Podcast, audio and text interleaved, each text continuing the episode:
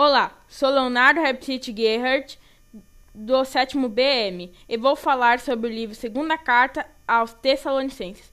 Foi um livro do Novo Testamento, escrito pelo apóstolo Paulo, para dar mais informações sobre a volta de Jesus aos Tessalonicenses. No livro, Paulo os conforta, pois os Tessalonicenses estão sofrendo perseguições e afiações. Paulo também dá graças a eles por sua fé e esperança, e fala sobre o dia que Jesus voltará e o que acontecerá antes dele voltar. Esse livro é importante, pois ele encoraja a igreja tessalônica a continuar a, trabalhando.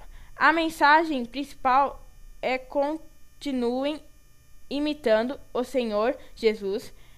Ele voltará um dia e sejam preparados.